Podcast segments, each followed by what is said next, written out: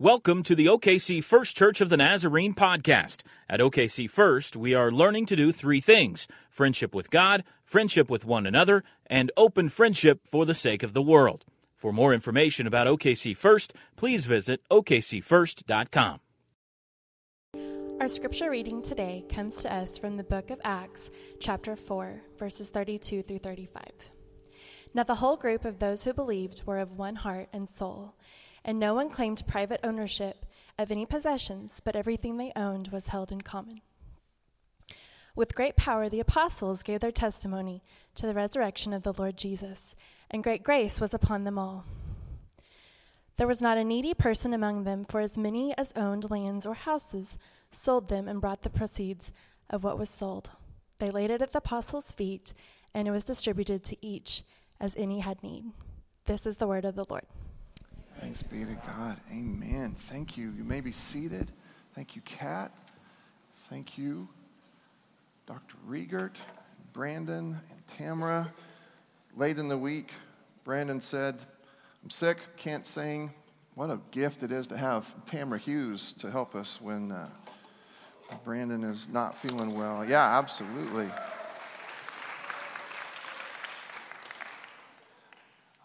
Couple of words about baptism before we move along. Um, we baptize folks of all ages, even babies. And some folks uh, react to that and say, babies can't know what they're getting into when they get baptized. Right, absolutely right. Uh, I'm not sure that five or nine year olds know. I'm not sure that 49 year olds know. Not sure that 99 year olds necessarily know because baptism is not at the end of the, end of the day most about the person being baptized. It is first about the God who welcomes, right? And it is about that person being baptized, and it is about all of us who are trying to figure out what it means to be amongst the baptized all the time. So if you ever worry, if you ever worry, I'm not sure that that kid knows what he or she's getting into, we assume that they do not know what they're getting into. We will assume that about you, no matter what age you are, if and when you decide to get baptized. But this is why we exist. We exist to be the people of God and to help one another know what it means to be the people of God. Truth of the matter is, not everybody who gets married knows what they're getting into either. Amen? And so, as a church, we help some of those folks too to know that it's more than a wedding that makes a marriage. Get the point? Okay. So here we are in the second week of Easter in a uh, sermon series entitled, uh, well, Go There. But as you can tell by the, the sign here, uh, we are going to be asked to um, talk about sensitive subjects, and perhaps no subject is quite as sensitive as your money, particularly when you refer to it as your money. But that's what we're going to talk about today. We're, we're going to talk about um, what difference the resurrection makes where your finances and my finances and the church finances are concerned. Let me say this to you first. Your finances and my finances and our finances should, should testify to the reality of the resurrection. Yeah, only got one amen, so there's, I, I need some more conviction in the room, okay? the way that you handle and spend and budget and prioritize, and the way that I handle and spend and budget and prioritize, and obviously the way that we, we steward the resources that you make available to us, it all should testify to the reality of an empty cross and an empty tomb. And all God's people said, and to not do so is a real problem. To not do so is a real problem, and you really don't have to look any farther than the very next chapter. I recognize it is Kids Sunday, and so these next several verses from the first part of Acts chapter 5 will be read largely without comment. Here we go. Acts chapter 5, starting there with verse 1. But a man named Ananias, after the verses you've just heard, but a man named Ananias, with the consent of his wife Sapphira, sold a piece of property.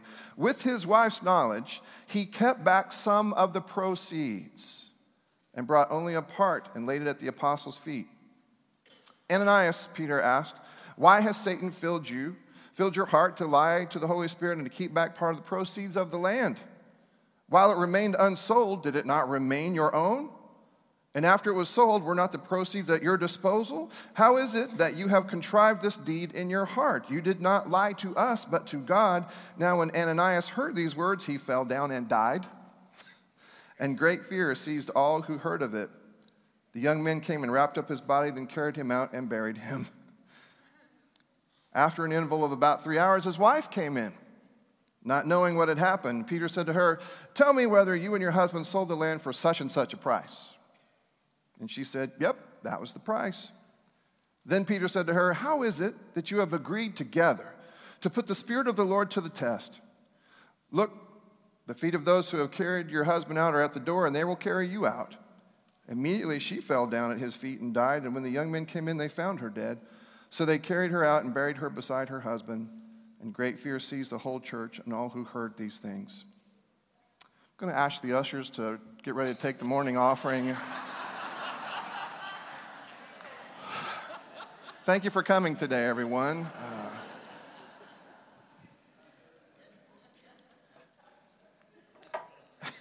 Uh,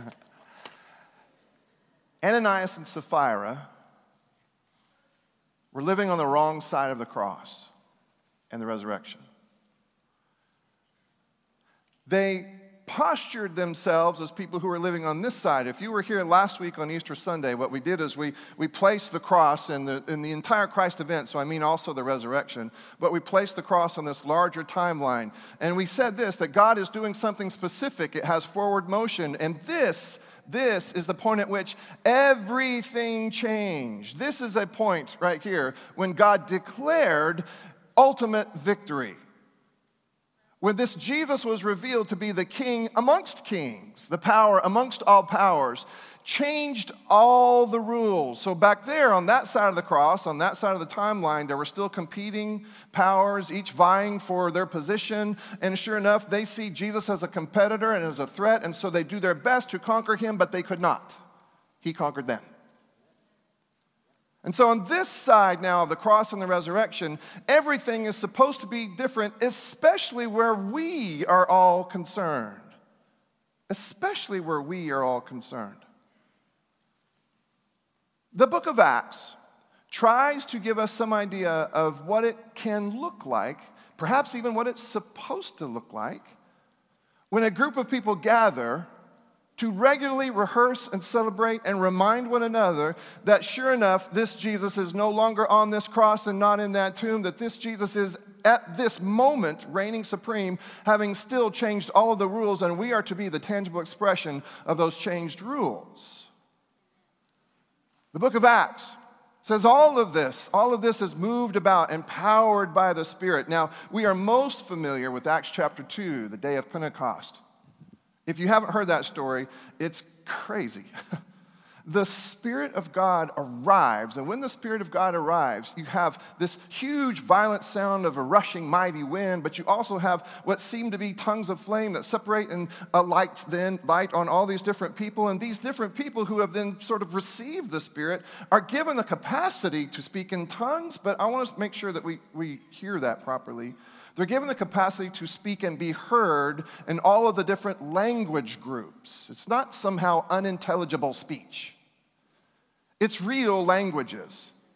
Because there are lots of different people from lots of different places in the world, and they all spoke different languages. And so, what the Spirit is doing here is the Spirit is saying, This God is God of all nations. This message is a message for all people. And so, you are all now granted the opportunity to speak it and to hear it in your native tongue. That's the point. We call that the day of Pentecost, but you should know this God sort of Pentecosts throughout the book of Acts. There are a lot of times when the Spirit shows up and enables people, this is, this is huge. There are a lot of times in the book of Acts when the Spirit shows up and enables people to do something that they would not be able to do otherwise. Today, today, we're in the hopes that the Spirit can show up and enable people to give in ways that they could not otherwise. Some of you saying, I am not sure I want that spirit. Look at this. This is the verse before the verses that Kat read so well just a minute ago.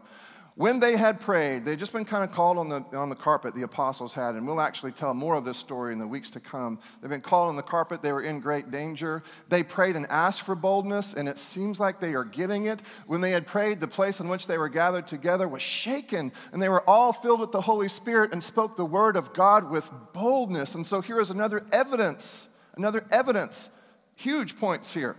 Another evidence that sure enough, God raised Jesus from the dead, and now Jesus is ultimately in charge of everything. Okay? Another evidence that God raised Jesus from the dead and that Jesus is in charge of everything is us. Us. We are evidence that God has accomplished what God set out to accomplish at the very outset of all creation. God set out to have creation won back to Him. God has always wanted to have a people who would embody and make God tangible and touchable. God has always wanted to have, let's say, an alternative community in which the rules would all be changed to align with the truth of the resurrection. So we are, in so many ways, evidence that the resurrection happened. Is that okay? So long as we are evidence that the resurrection has happened. And when we're not, many times, not every time, but when we're not, many times, it's because a little bit like Ananias and Sapphira, we're living on the wrong side of the cross, believing that ultimate hope and security is found somewhere over here and not in the victory of Christ.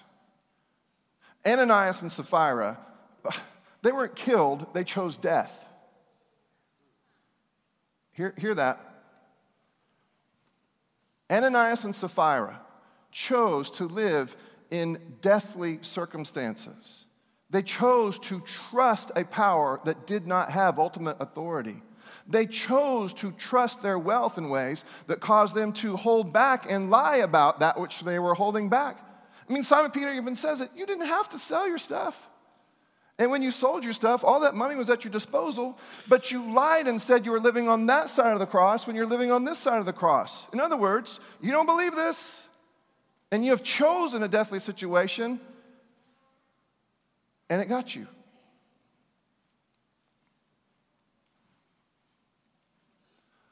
Now, the whole group of those who believed were of one heart and soul. That, you can read the book and know this. This did not mean that they agreed about everything. it means that they knew that they belonged to one another as they belonged to God, as they disagreed about things. Boy, that's, that's really important because you can hear a version of the gospel story these days that would lead you to believe that we are in the process of being separated into our agreeing sides or parties. But that could not be further from the truth. This statement here they were of one heart and soul does not mean that they agreed about everything. They weren't all, they didn't all look alike, they didn't all dress alike. It means that they understood that as they belonged to God, they belonged to one another because that's one of the victories won in the resurrection. They were one in heart and soul. And no one claimed private ownership of any possessions, but everything they owned was held in common. Now, some of you are saying, Common. Do you know you can find the word common in the word, what am I going to say? Communism. Yeah, this is not communism. There's no gun here. Willing and voluntary generosity and sharing should not ever be confused with communism. In fact, let's not say communism as we look at this. Let's say, let's call it what it is a testimony. It's the generosity that emanates from a testimony that says, sure enough, God raised Jesus from the dead, and Jesus changed all the rules. Okay, 11 of you really like that. I'm going with you guys. Okay. With great power, the apostles gave their testimony to the resurrection of the Lord Jesus, and great grace was upon them all. There was not a needy person among them. For as many as owned lands or houses sold them and brought the proceeds of what was sold. They laid it at the apostles' feet, and it was distributed to each as any had need. Now, you may not see it here, but this is a very intentionally written verse, especially that first part of verse 34. There was not a needy person among them. In fact, it sounds almost word for word like a verse found in Deuteronomy chapter 15, in which God, through the writer, dreams right out loud that someday there will be a covenant community, and that covenant community will acknowledge the victory of God, and they will acknowledge the victory of God in ways that will result in their not being any needy people among them. That those who belong in this group will have their needs met because the people who belong to this covenant community will recognize that, by the way, all of our money belongs to God anyway. And so we make it available so that there will be no needs among us. Let me ask you a question. You don't have to say it out loud, you don't even have to write it down. How much of what you have belongs to God?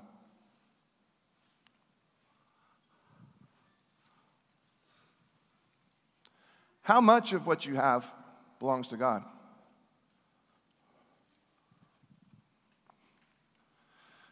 Now, Jesus comes along knowing this whole discussion knowing that at some point God wanted to raise up a group of people, a covenant community, and knowing too that it would happen at the point of resurrection when God would have defeated all enemies, including sin and death. Jesus, knowing all of this, Jesus, knowing that He is the bringer of this new age, says this in Luke chapter 4 The Spirit of the Lord is upon me because He has anointed me to bring good news to the poor.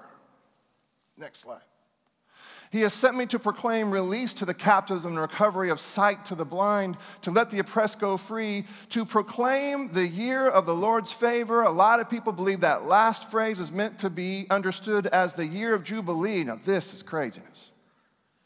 In the year of Jubilee, every 50th year, the hope and the dream was that every 50th year, listen to this, all debts would be canceled. And all God's people said, How soon? all debts would be canceled. There would be no financial slavery. There would be no slavery. There would be no bondage. There would be no domination. There would be this great giant reset. And some people in the room don't like that.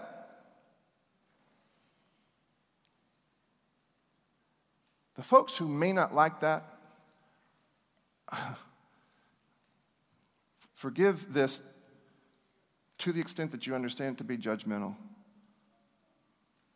But if you, if you just hate that notion, that there could be a sense of freedom, financial and otherwise, for all, it might be because you're over there somewhere. Trusting a power and trusting a sense of security other than the one granted and gifted to you in the death and the resurrection of Jesus himself.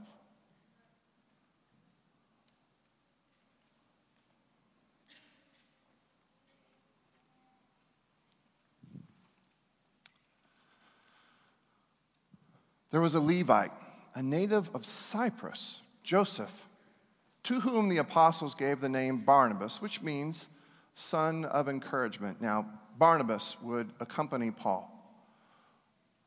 On his first missionary journey, which, by the way, was to Cyprus, listen to what Barnabas would do. He sold a field that belonged to him, and then he brought the money and laid it at the apostles' feet. And we have every reason to believe that this money financed the move of the kingdom to Cyprus. Paul's first missionary journey. Okay, John, are you suggesting that we should sell everything? That we should sell everything, bring it to the church, and let you decide who's going to get it? If you want to do that, I mean, whatever. But if you want to do something, no, no. Here's what, I, here's what I'm saying. Here's what I'm insisting. I'm insisting that we, all of us together, should live and save and budget and spend as if God raised Jesus from the dead. You know, after this, there'll be other people who will be partners in this gospel who did not, in fact, sell everything They didn't sell their homes. They didn't even sell their businesses. In fact, there would be other people whose businesses would push and further the kingdom. There would be other homes that would house churches and house these missionaries as they went. So there are people who don't sell everything and add it to the common good. But everybody lives and spends and handles dangerous money. By the way, we believe that the author of Luke is the same guy who authored the book of Acts. And Luke Acts, as it's often called, Luke Acts is most concerned about what money is going to do to you. Most concerned. Parable after parable after parable after story after story after parable seems to say this make sure that there is a healthy distance between you and money. And you know that it's not going to be a healthy distance if you heard me say you and your money, because I'll ask you again how much of your money belongs to God? And the answer ultimately is all you knew. Now, that doesn't mean that you sell everything or donate everything to the team so that they can sell it and then go on their mission trips. But if you want to donate some things to them, that would be awesome. It doesn't mean that you sell everything. It doesn't mean that we all live in tents around the circumference of the church. It means that we all are challenged and asked and begged to live on this side of the cross. How do you testify to the reality of the resurrection as it has to do with money? The answer to that question can take a variety of forms. A variety of forms. It must take the form of generosity. It must take the form of people care. It must take the form of sober assessment of needs and sober assessment of what I have that would go into the resource category. John, are you just talking about church finances? Oh, hear this. I am talking about church finances, but I'm talking about more than that. But let's talk about church finances. We have the largest budget that we have ever had because you have been generous. I don't know what you think a large budget is, but our budget is around $860,000, which is a, more than it's ever been before. Beyond that, I don't know if you know this, but we built a cool building back there. And it is being used mightily, day in, day out, sometimes hour in, hour out back there. We're doing great things, and we have a debt to service back there. And I do believe, I do believe that it will be the generosity of the people of God unusual, beautiful, hilarious generosity of the people of God that will help us to get to another place of Jubilee. And then at that place of Jubilee, God will send us into another challenge. I promise that God will. I do believe that you and I need to explore financial life on this side of the cross. And as we do, debts get paid, even the churches. But I mean more than that. And I am not just talking about money.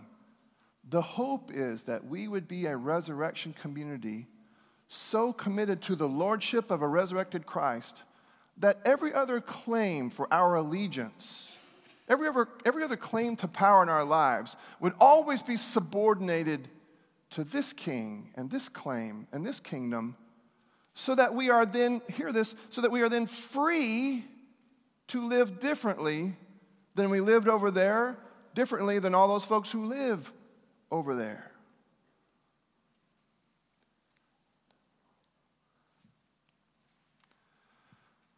I think kids know this. Now, here, what you're going to tell me is uh, children have a tendency to be selfish. That's okay. We sometimes have to talk our children into sharing. Terry Toller loves to tell the story of, of Tyler Copeland who was here years and years ago, who sat back there in one of our Wednesday night dinners. Terry congratulated him on turning four, to which Tyler responded, Yep, and when I'm five, I'll learn to share. and sometimes it works like that. And then other times, kids sort of instinctively kind of get this.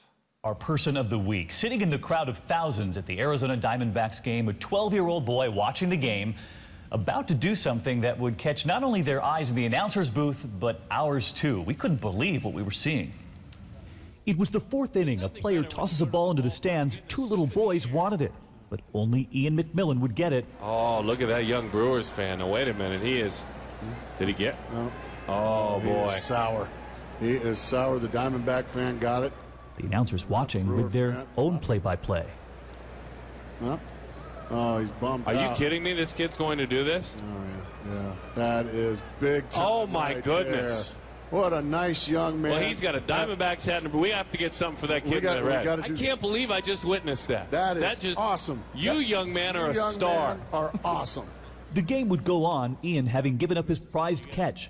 But then a phone call. It seemed someone had seen his kindness on TV. He's being told right now that he's being praised on TV. Yeah, he's big league. He is Late today, we met Ian too. I thought it was the right thing to do. Like I saw the kid, he was really sad, so I decided just to give the ball back. And my mom and my dad like taught like taught me that way, so it's kind of just like natural. Ian didn't leave that game empty handed. Moments after giving that ball away, the announcers had a special gift for the fan a baseball bat signed by his favorite player. Upton autograph bat and a contract for the generous Ian and his buddies. The box was really really cool. I was like really surprised and like I did not see that coming. He's got good home That's a, training. yeah, that, that's a very well-bred young man. If you do good things, good things will happen to you. Reminding us all that often what you give Nice going, young man. delivers far more in return than even a little boy could imagine. And so we choose Ian McMillan with a lesson for us all. And we learned late today that after talking to us, he was off to throw out the first pitch at tonight's Diamondbacks game. Go get him, Ian. Okay, a couple of things there. First of all, I, I think it's interesting that the, the name Ian means gift. It's pretty interesting. Um, second, how often did he reference the culture that taught him to be that way? So apparently it does work, right? What, I, what I've said to you and what I say to you every time we dedicate a baby. Apparently that stuff, it does work like that. Will you be caught reading, praying, serving, giving. Because if you'll be caught reading, praying, serving, giving, someone's going to learn how to read, pray, serve, and give. But there's another voice in there that I I want to actually take issue with here a little bit. We in the church do not give in order to receive notoriety for having given. Right? We give because he's alive.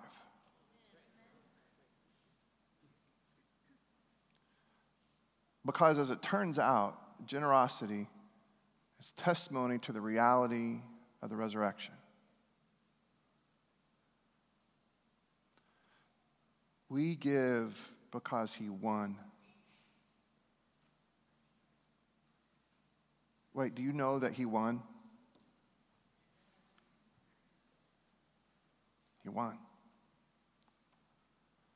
We don't give for the shine of a spotlight. We don't give for an autographed bat. By the way, that kid, did he, does he not understand the business of baseball? I mean, you could have, that, that ball was going to be worth a lot. And, and well, no, he, he gave.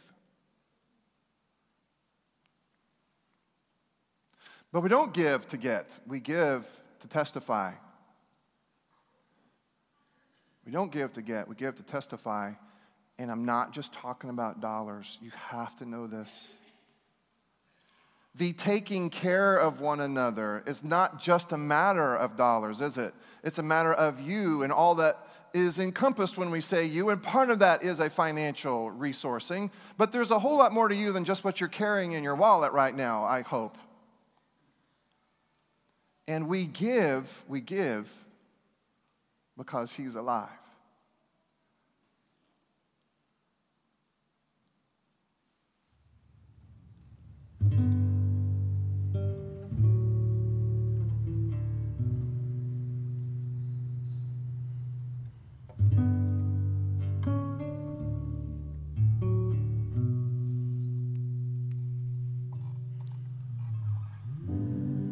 Blessed are those who give without interest, who offer themselves and expect nothing in return.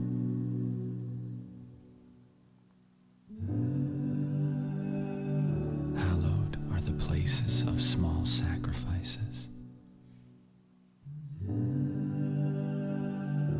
where the thankless work is done.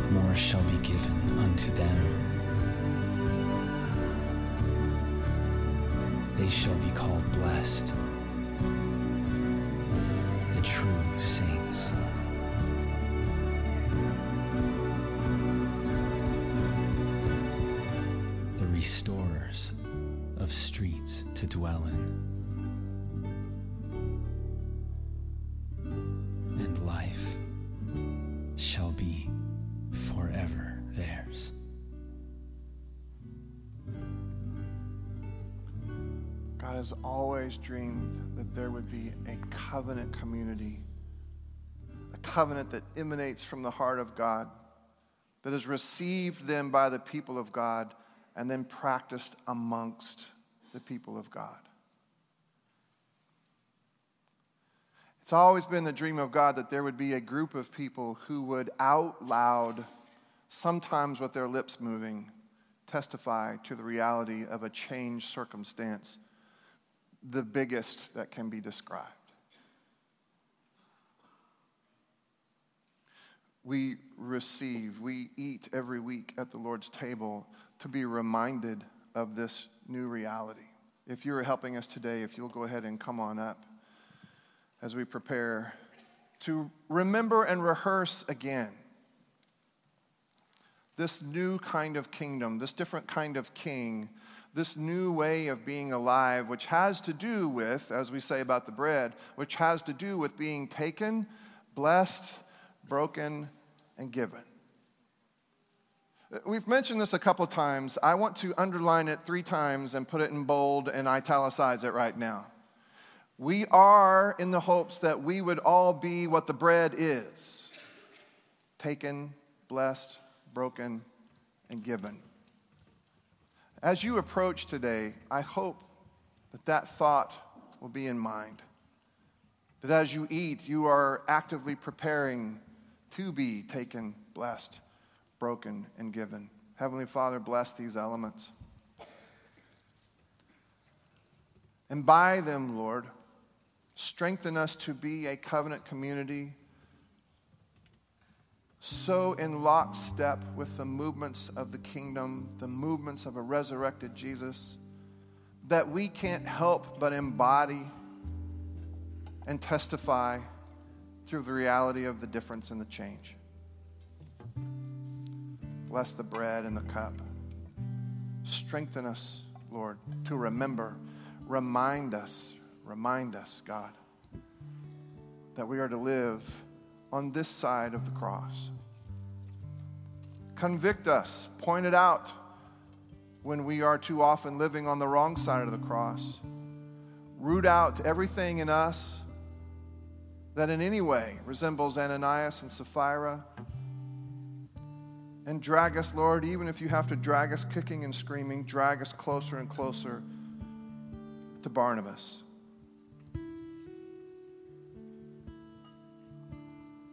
In a moment, I'm going to ask you to stand, exit your pew to the left, and then walk forward and find somebody holding a plate of bread.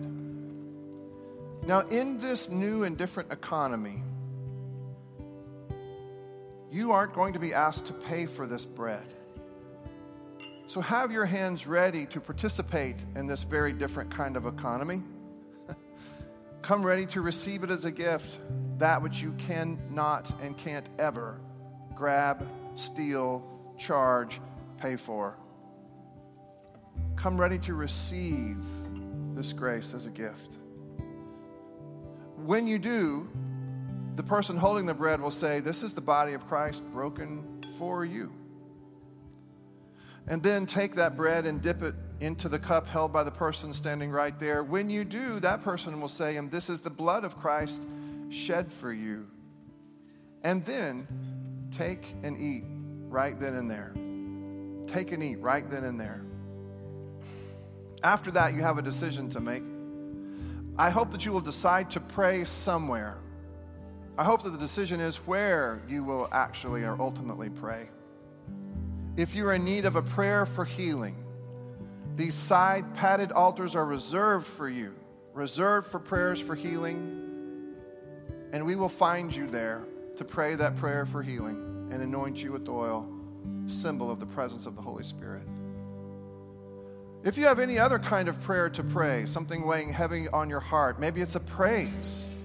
Maybe you're praying about something, um, a disease or an illness, you're praying for someone else. All of those prayers, you can pray those prayers anywhere, but if you pray them up here on these wooden kneeling benches, then you'll notice that you will never pray alone. Someone will come and join you. If you can't come to us, Jason will come to you. It's one of the best parts of this ritual watching Jason go to the different places around the sanctuary. If you'll catch his eye, he will come and serve you this meal. You still need to do this, though, and receive as a gift that which cannot be gotten any other way. It was on the night that he was betrayed that our Savior took bread, blessed it, and he broke it, and he gave it to his disciples, saying, This is my body broken for you. Every time you eat of this bread, remember me. After dinner, he took the cup. He held it up before them. He said, And this is my blood, the blood of the new covenant poured out for you. And every time you drink of this cup, remember, remember me. All across the sanctuary now, I want to invite you to stand. Exit your pew to the left. Come forward. There are stations in the back. If you need Jason to come to you, Jason will come to you. But come and receive that which comes only as a gift.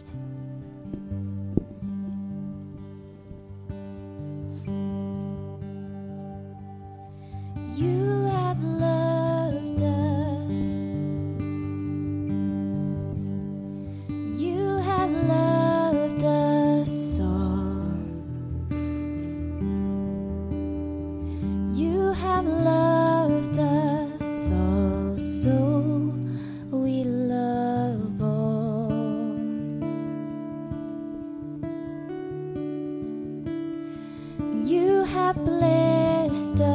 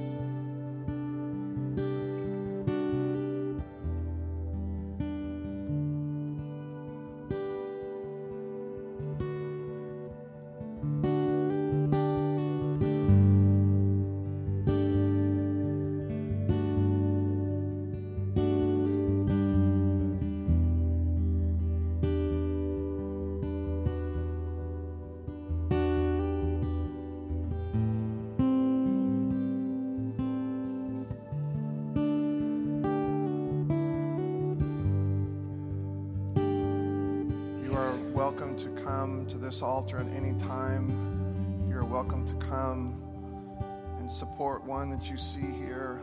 Just, just a touch on the back or on the shoulder is incredibly reassuring. If you would, if you would come now and surround these who are at the altar.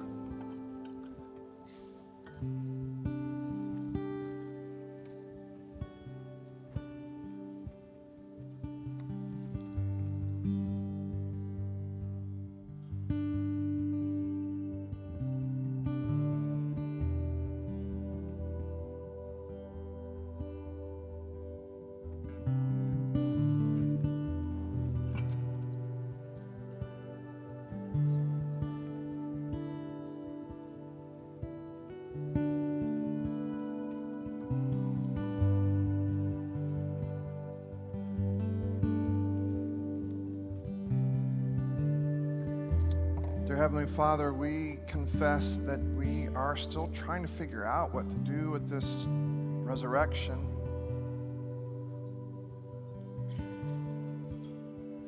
The book of Acts is at times a lot of help, and then at other times it's, it's pretty challenging. because it seems at every turn the early church and so the current day church is pushed beyond the boundaries of comfort. Talked about inclusion and now we've talked about finance. We're sensitive in those areas, Lord. Sensitive. We've formed our opinions and To be honest, Lord, we're not always hospitable to any other opinion other than the one that we've grown comfortable with.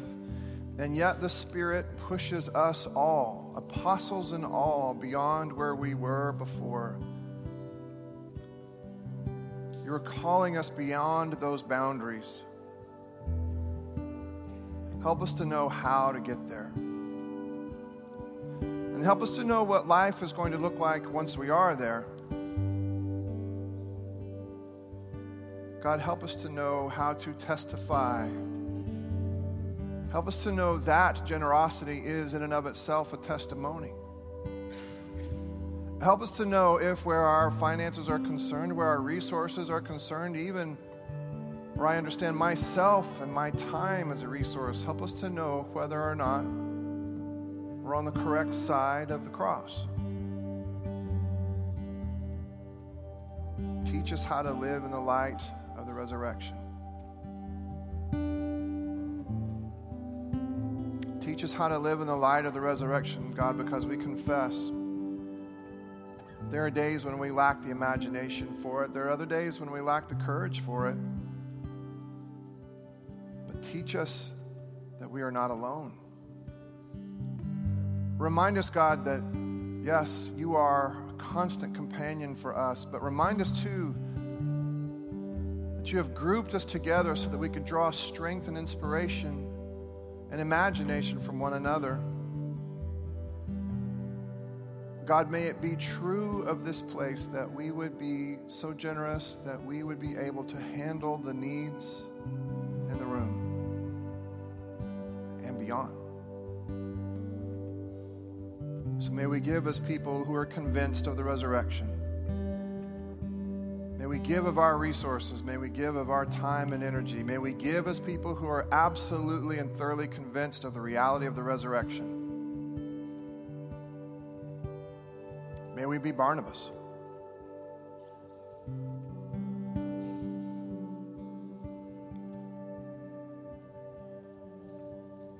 Father, you have heard these prayers of confession. Hear now these prayers of intercession as we bring these needs to your mind and heart.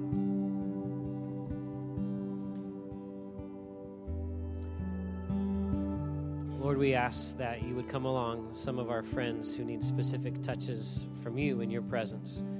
We ask God that now you'd be with Dr. Ken Rice, one of our former pastors who's at Baptist Hospital right now, and ask you to heal him, strengthen him, be with him, and be with Betty as well. Uh, she has a long week ahead. That you would come alongside this first family of ours, and God, that you would be with them, be with Lee and Linda as they love and care for them as well. Lord, we're grateful for the ways in which you continue to come alongside Debbie McKenzie and ask God you would continue to heal her body. Be with her as she prepares for radiation. Lord, we're thankful for the, the good news and the, the good surgery that she's recently had, but just ask you to come alongside and heal her body, heal her. Lord, we ask that you would be specifically with. Um, family of Virginia Walker, who passed away this week, and grateful for her life and her story and her smile and her testimony.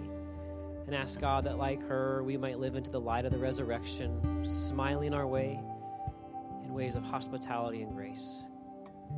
We ask you to be with those who are left behind in her life, and also those who are grieving because they have also recently had loss and experienced loss as well. Lord, we ask you to be with those who need a specific healing touch from you. And each person who came into this room probably knows a person in their life that needs healing, whether that be relational healing, physical healing, emotional healing, financial healing. Just as the Lord brings a, a name, a face to your mind, go ahead and pray for that person as God puts them on your heart.